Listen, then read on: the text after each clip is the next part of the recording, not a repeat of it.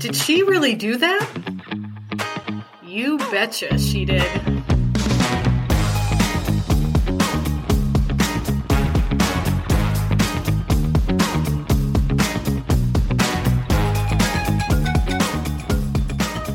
Hello and welcome back to another episode of You Betcha She Did, the podcast where female leaders, entrepreneurs, and changemakers, especially from Wisconsin, share their wit and wisdom. Today in the studio, I have Louise Endres Moore, and she is a great example of someone who who did something that maybe is a little unexpected, a little bit against the grain. Something you would say, "You betcha she did She did that." Louise grew up on a farm in Lodi, Wisconsin, and her dad had fought in World War II, and it wasn't until her mother's death that her father really started to talk about his experiences in World War II on the front lines. When she shared some of these stories from her dad with others, they talked about how oh, that couldn't have been true. Your dad probably didn't do that. But upon doing research, she discovered that her dad's story was unique and very valuable. And she went about writing a book about his experiences. And that novel is called Alfred, The Quiet History of a World War II Infantryman. And again, she had a lot of obstacles when she was writing this book, a lot of things that maybe told her to go a different direction, but she decided to follow her instinct and it led to a good cause. So, Louise, welcome to the show. Thank you for having me. I'm excited to be here. I'm excited to have you here too.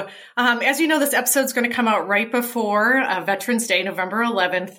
And I think it's always important to honor the past and learn from the past and history.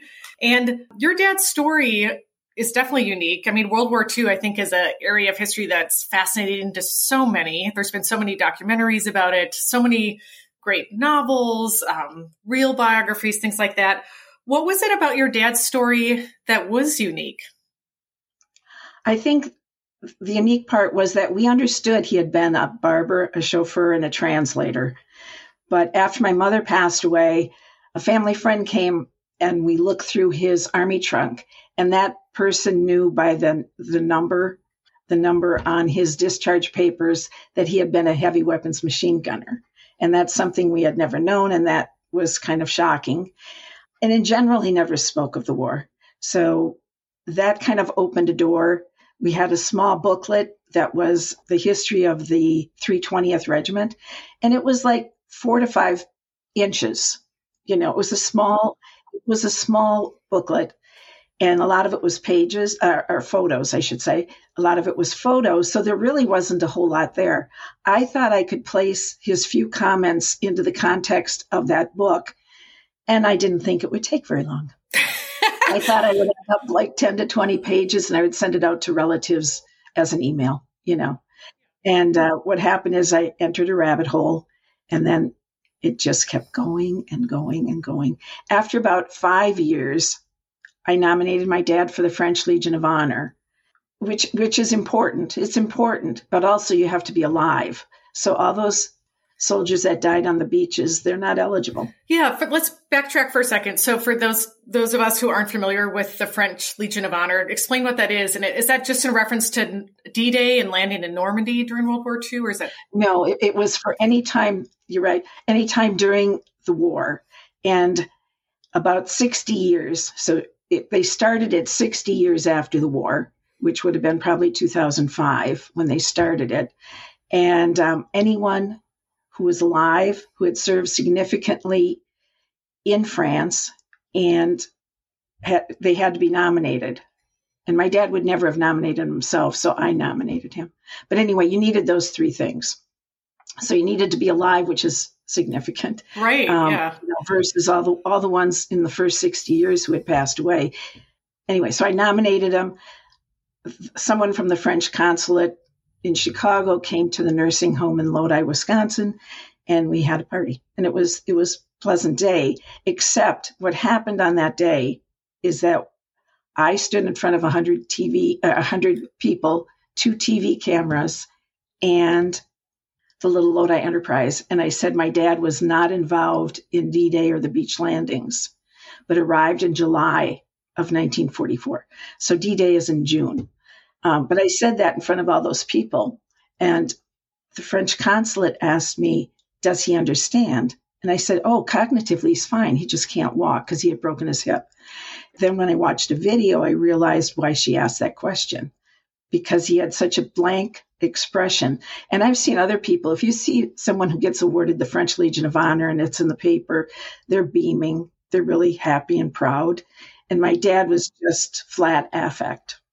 Yeah, why do you why do you think that he was that because day? Because they stood in front of hundred people and said he wasn't involved in D-Day, and that's when he realized they don't know.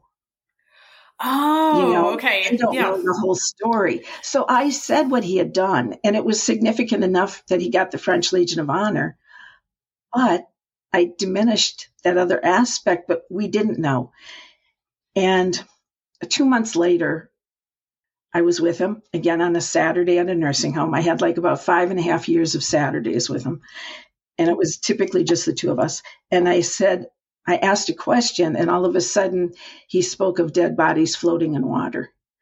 And that triggered, okay, so I'd been researching for five and a half years. And then that opened up a whole nother thing of trying to understand what he meant by dead bodies floating in water. Right. So that's when you started to realize, like, oh my gosh, maybe he was I have part another of D-Day. part of this to research, and I have to figure out how he could have been on whether whether he'd been involved in the landings. And at one point, I looked at an envelope from my grandmother, which was from 1944, and they couldn't find him. It was she sent it from Lodi in May of 44, and they couldn't find him in Europe, and it took till September. It is a long story. Anyway, anyway, they couldn't find him till September. And one of the first addresses on that envelope was the 325th GLDR INF. And that's the 325th Glider Infantry of the 82nd Airborne. Okay, that was not within anything I'd been researching. So I called my dad and I said, well, I went on, on the line and I, they had been there more at the D Day landings. And I knew my dad had not been a glider. I knew that. Right. But anyway, I called my dad and I said, You weren't in D Day, were you? And he said, No. And he wouldn't have said anything else. And I said, When did you go? And he goes, The day after. Oh. And that's when it opened it all up. It was like, Oh my. And I realized he had been a replacement. okay. So what that means is that he had been in a group. He, I made a, a I made kind of a large mistake. I thought he'd been with the 35th Division the entire time. Like I thought he had trained with them, gone to Europe with them, served with them, and came home with them. And after this whole thing came up about beach landings, I realized he served with the 44th, went with an unknown group, served in June with an unknown group, then served with the 35th, and came home with the 63rd. That, that's all that I had to figure out. And that was hard to do. And some people might say, "Oh, go to St. Louis and you they have the records." But there was a fire in '73, and it destroyed destroyed most everything. As you started to dive deeper and deeper into your father's story, you were like, wow, this isn't just something I want to share with relatives. I want to write a book about this. This is amazing. And at one point, you said you were communicating with Fort Bragg about some of the details, and they told you that it, what you're saying couldn't be true, right? Like expand on that a little bit. And, and so after my dad mentioned D-Day plus one, because the 325th of the 82nd, that is Fort Bragg. That's that's a group coming out of Fort Bragg. I called them, and they were very very nice to me, and they always were helpful. They always were. But on this particular day, they they were talking to me, and then they said, "When did your dad arrive in Europe?" And I told them I was a little hesitant, and I said June 2nd. And they said it's not possible. It's not possible for him to have been on the beaches after arriving so close to the landings because he landed in Wales and they have to process you, thousands of people. Then they have to get you south to the southern uh, shores of England. And then they have to process you again, put you on ships. Then you have to transfer and then you go across, you know, transfer to smaller and then land. And I understood that. I understood. But that's when I said to them, You don't know my father. He wouldn't make it up. And I had to prove it. I had, I just had to prove, I knew my dad wouldn't make it up. And I had to somehow prove what he said was valid. And the way, And I asked the 35th Division, and they told me also that it really, they hadn't done D Day, so that my dad's words really weren't valid. So I didn't like that either. Right, exactly. Most people wouldn't. and then there was another person out on the East Coast, and he said he had 400 books on World War II. And he said, I would have said the same thing. You know, he agreed. It's not enough time to get you into position. So I was really upset for about three days, and I thought, what do I even know? I thought I knew everything about this particular 35th Division of my dad. And um, after about three days, I came up with a new plan. I told my siblings I'm back on the horse again. And um, back on the horse, and I decided to get his friend's discharge papers and find out what Elbert Simon had done. And I, I couldn't just get those papers, but they would, he wasn't married or didn't have children, and that's how you usually get them. So I asked his niece. I knew his niece, and I asked her, and I found somebody. I, I guess I would say, yeah, somebody who was willing to give me the papers through the niece. She maybe wasn't even supposed to. Mum's the word. and then uh, it took several months, and the niece sent me the papers. I look at him. He's on. He left the United States the same day. He arrived in Europe the same day, and then down when it was toward the bottom of the discharge papers where it says uh, awards, he had a bronze arrowhead. And a bronze arrowhead means that he landed on D Day. And his name is on the um, on the internet at 6:30 a.m. He did the worst. He did the worst possible landing. Oh, geez. And the other thing that's interesting about him is that they always say 18, 19, 20 year olds did the landing, and dear Albert was 38. Oh, wow. Which is which is surprising. Yes. But. I guess they were drafting, I've learned more recently, they drafted up to 36. And so he was just in that cutoff. And my dad actually was 26 when he landed, but they were older than some of the younger people. There were younger people, but it wasn't all. Yeah, well, I'm glad you you followed that persistence and kept up with the story and were like, okay, let me check a good friend of my dad's who had the exact same or if not similar experience, which just goes to show it was possible. It was possible. I couldn't prove exactly. And I kept looking for different groups that he could have been with. I'm not certain. Second division is the one that I thought seemed more most that fit. And I found people. I found lots of people. Whenever I'd see an article where where a World War II veteran commented on their experience, if it fit in with my dad's at all, I would contact them usually wrote him a letter, asked, gave him information, and said, "You don't have to call me, but if you would like to," because I knew that some of them probably didn't want to talk, and that's okay. Yeah, totally. But they typically called me. And how many years of research and connecting with people were you doing?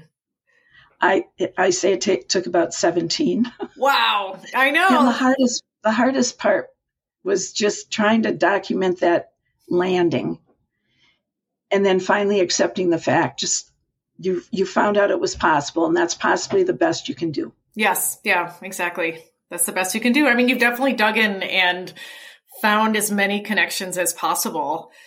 When you when you first started you know you weren't thinking of writing a book about your dad's experiences. It was more like oh i just want to get him to share these stories because they never came up you know when mom was alive but all these things are coming up i want to share it. At what point did you decide like this is a really valuable story that i need to share with people all over, and especially one that um, other veterans, not just of World War II, but like modern wars, can connect with. Like, at what point did that come about? I think it just kept evolving, like as a rabbit hole that just had more and more information, more and more veterans. And I had to put it together because I was going to lose memory of it a little bit. If I didn't put it in a final form, I would lose it, even within my own, because there were so many parts to it. I think that's when I decided, just when there was so many different aspects to the story that I needed to write it down. Yeah. Yeah, I love that. What are some of your takeaways in terms of writing a book? I mean, that is a big endeavor. And I know at first um, people were a little discouraging. You know, they're like, oh, another World War II memoir or, or bi- biography. We don't exactly. need that. So, like, what what did you learn about writing it, and what made you continue that persistence to well, keep one, going? One of the early things that made me continue is that I mentioned to someone that I was, they said, What are you, Louise, what are you doing? And I said, I'm researching World War II and what my dad did. And I said he was pained by it all. And that person said to me, Well, some people can take it and some can't. Oh, geez. And that, I know, I know. And I actually don't think she's read the book yet. Um, yeah, probably not. It doesn't like. But um, she said that, and that was some motivation for me to find out. I knew who my dad was. I knew he was pained by war. I think we all. It's like part of ingrained in us that he he didn't like war. That war is a bad thing. Even as you know, young children, we don't. He didn't really talk about it, but we knew that. What else was I going to say? And there, there were other things that were just discouraging. Some people said it doesn't matter. I had somebody say that, you know, there were things that were said and I just had to ignore those. Right. I did, I did have to ignore those. But then there's also times when you have to listen very carefully to what you don't think is correct and you have to give consideration to what the person is saying. And I, one of the issues with that, there was a Don May who would visit my dad in the nursing home, and he told me and my brother I think separately, that he thought my dad had landed on D Day or the day after. And I was like, no, you, you don't know the history of the 35th. And I do. and I kind of, I didn't listen to him. But I needed, I needed more information. I needed that letter that had all, it had about 10 addresses trying to find him in Europe. And I needed that letter to say, okay, wait, he wasn't, he wasn't an easy find. You know, kept looking all over in different groups. Right, exactly yeah, it's hard uh, when you have people, you know, telling you not to do this and, and saying discouraging things. It takes a lot of guts and motivation to stay on the path that you have predetermined and say, no, I'm going to share the story. I'm going to write it down. How did you? And I had to think of the things that were different too. Of one of one of my friends said, "Oh, my dad never talked about it either." Yeah. Until my daughter asked about it for um, a history project in high school, and I gave that some thought. And then I thought, her father didn't talk about it. My father couldn't talk about it. He really didn't give me much information. And toward the end of his life, I, you know, there's a whole, if you've been visiting someone for five and a half years, you have a little system to how you leave, depart. And I would say, you know, bye, dad, see you next week. And he'd say goodbye. And one day, one Saturday, toward the end of his life, I said, bye, dad, see you next week. And he said, good luck. And I think what he was saying was, and he waited till I was almost out the door. He knew I was gone. And he said, Good luck. And it was very deliberate, very clear. And I think he knew it, he was approaching the end of his life. He didn't really fully understand what I was doing, but whatever it was I wanted to achieve, he wanted me to get there. He would never have expected his name and photo to be on the cover of a book. He was oh, a little farmer. He was yeah. a little farmer. You know, yeah, quiet you know? farmer, kept himself you know. Exactly.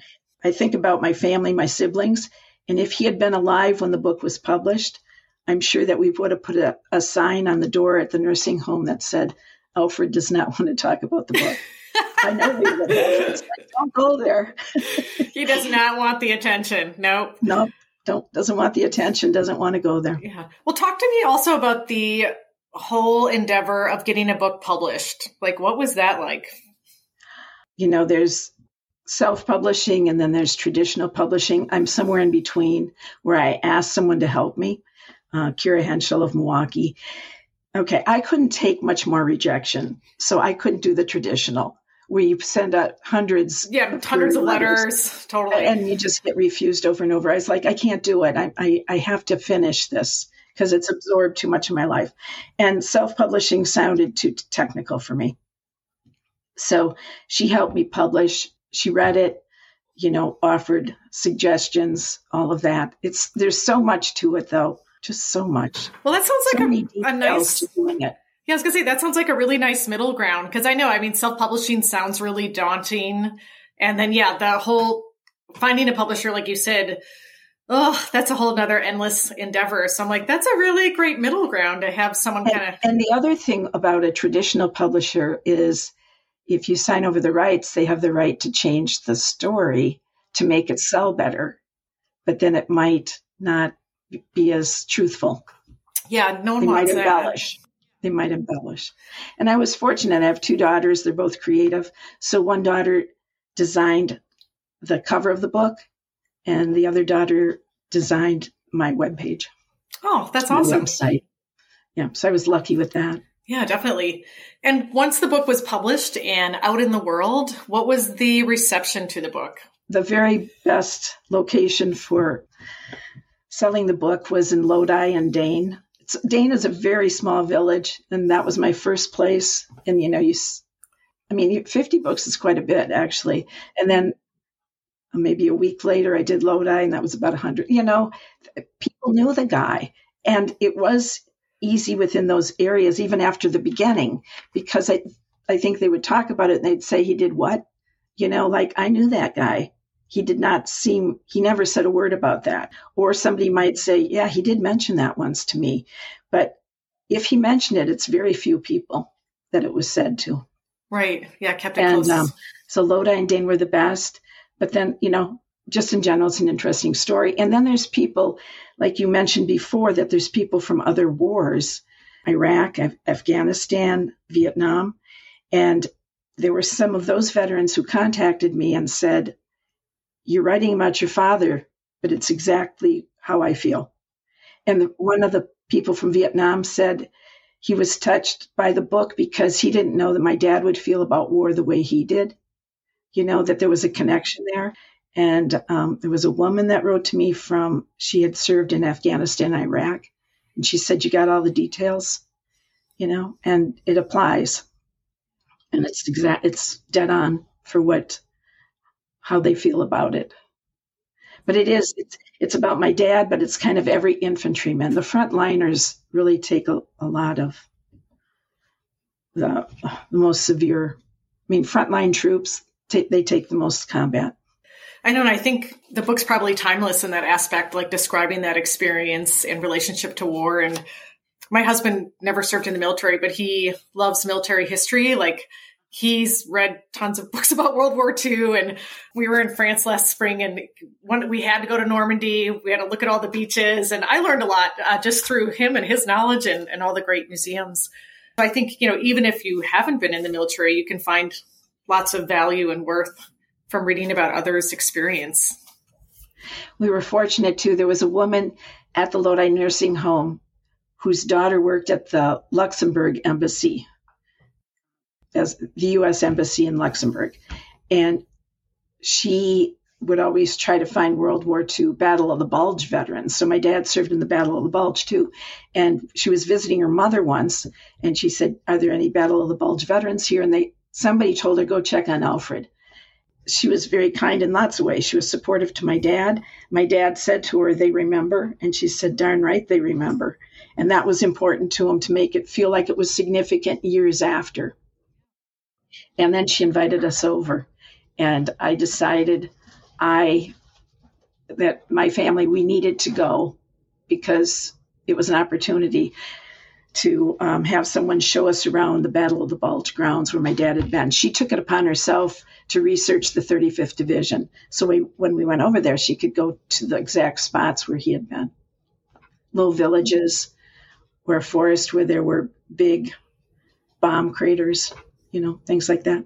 Yeah, to experience it firsthand. Did you have goosebumps? I think I, I feel like I'd be like, whoa, you know, when you actually get to see a oh, place oh, yeah. and smell I mean, it. What a wonderful opportunity. And for her to be specific on on my father. Yes.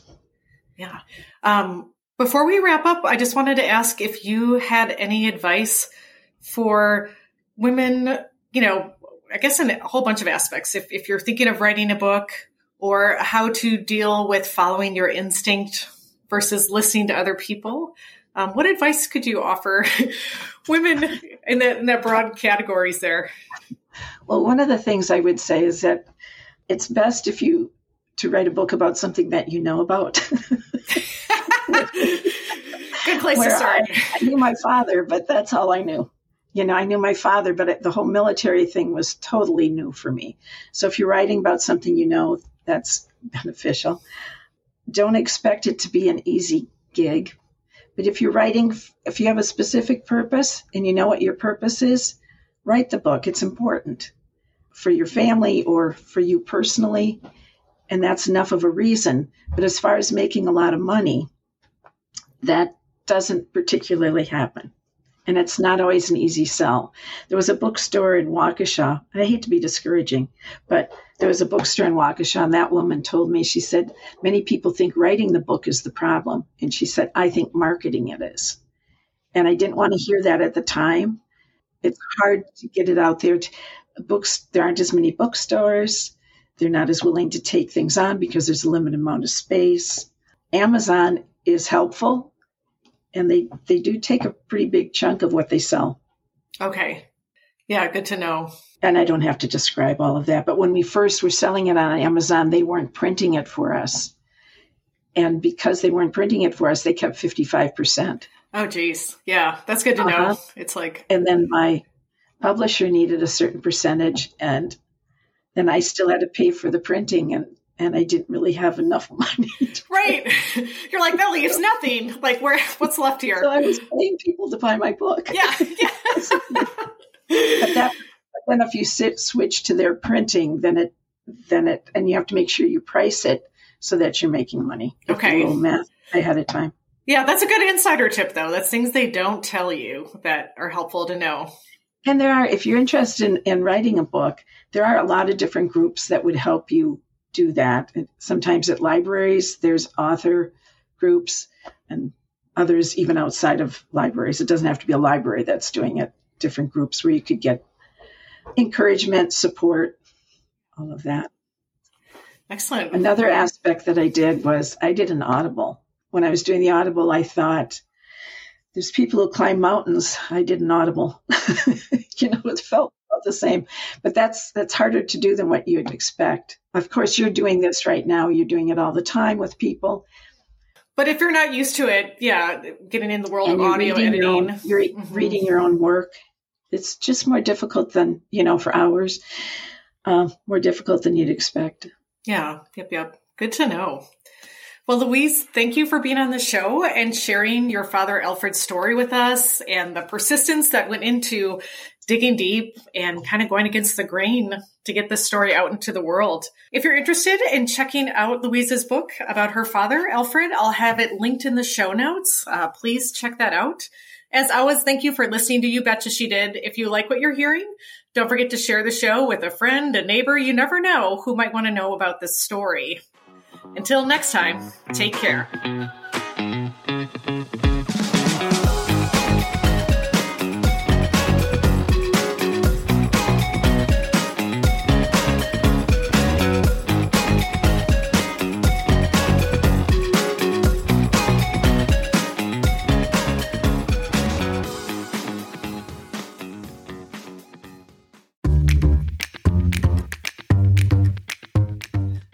Attention, you betcha she did listeners. If you're like me, you love listening to podcasts and perhaps you have even thought of starting your own podcast.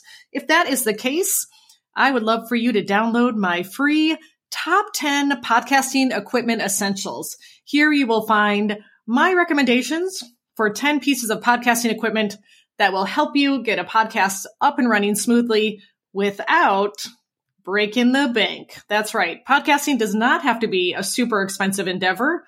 It's actually quite affordable and is a great way to elevate your voice, grow your brand, and get your name out there, especially as an expert. Check the show notes for your free podcast top 10 essential equipment guide. You can also go to podcaststartupguide.com.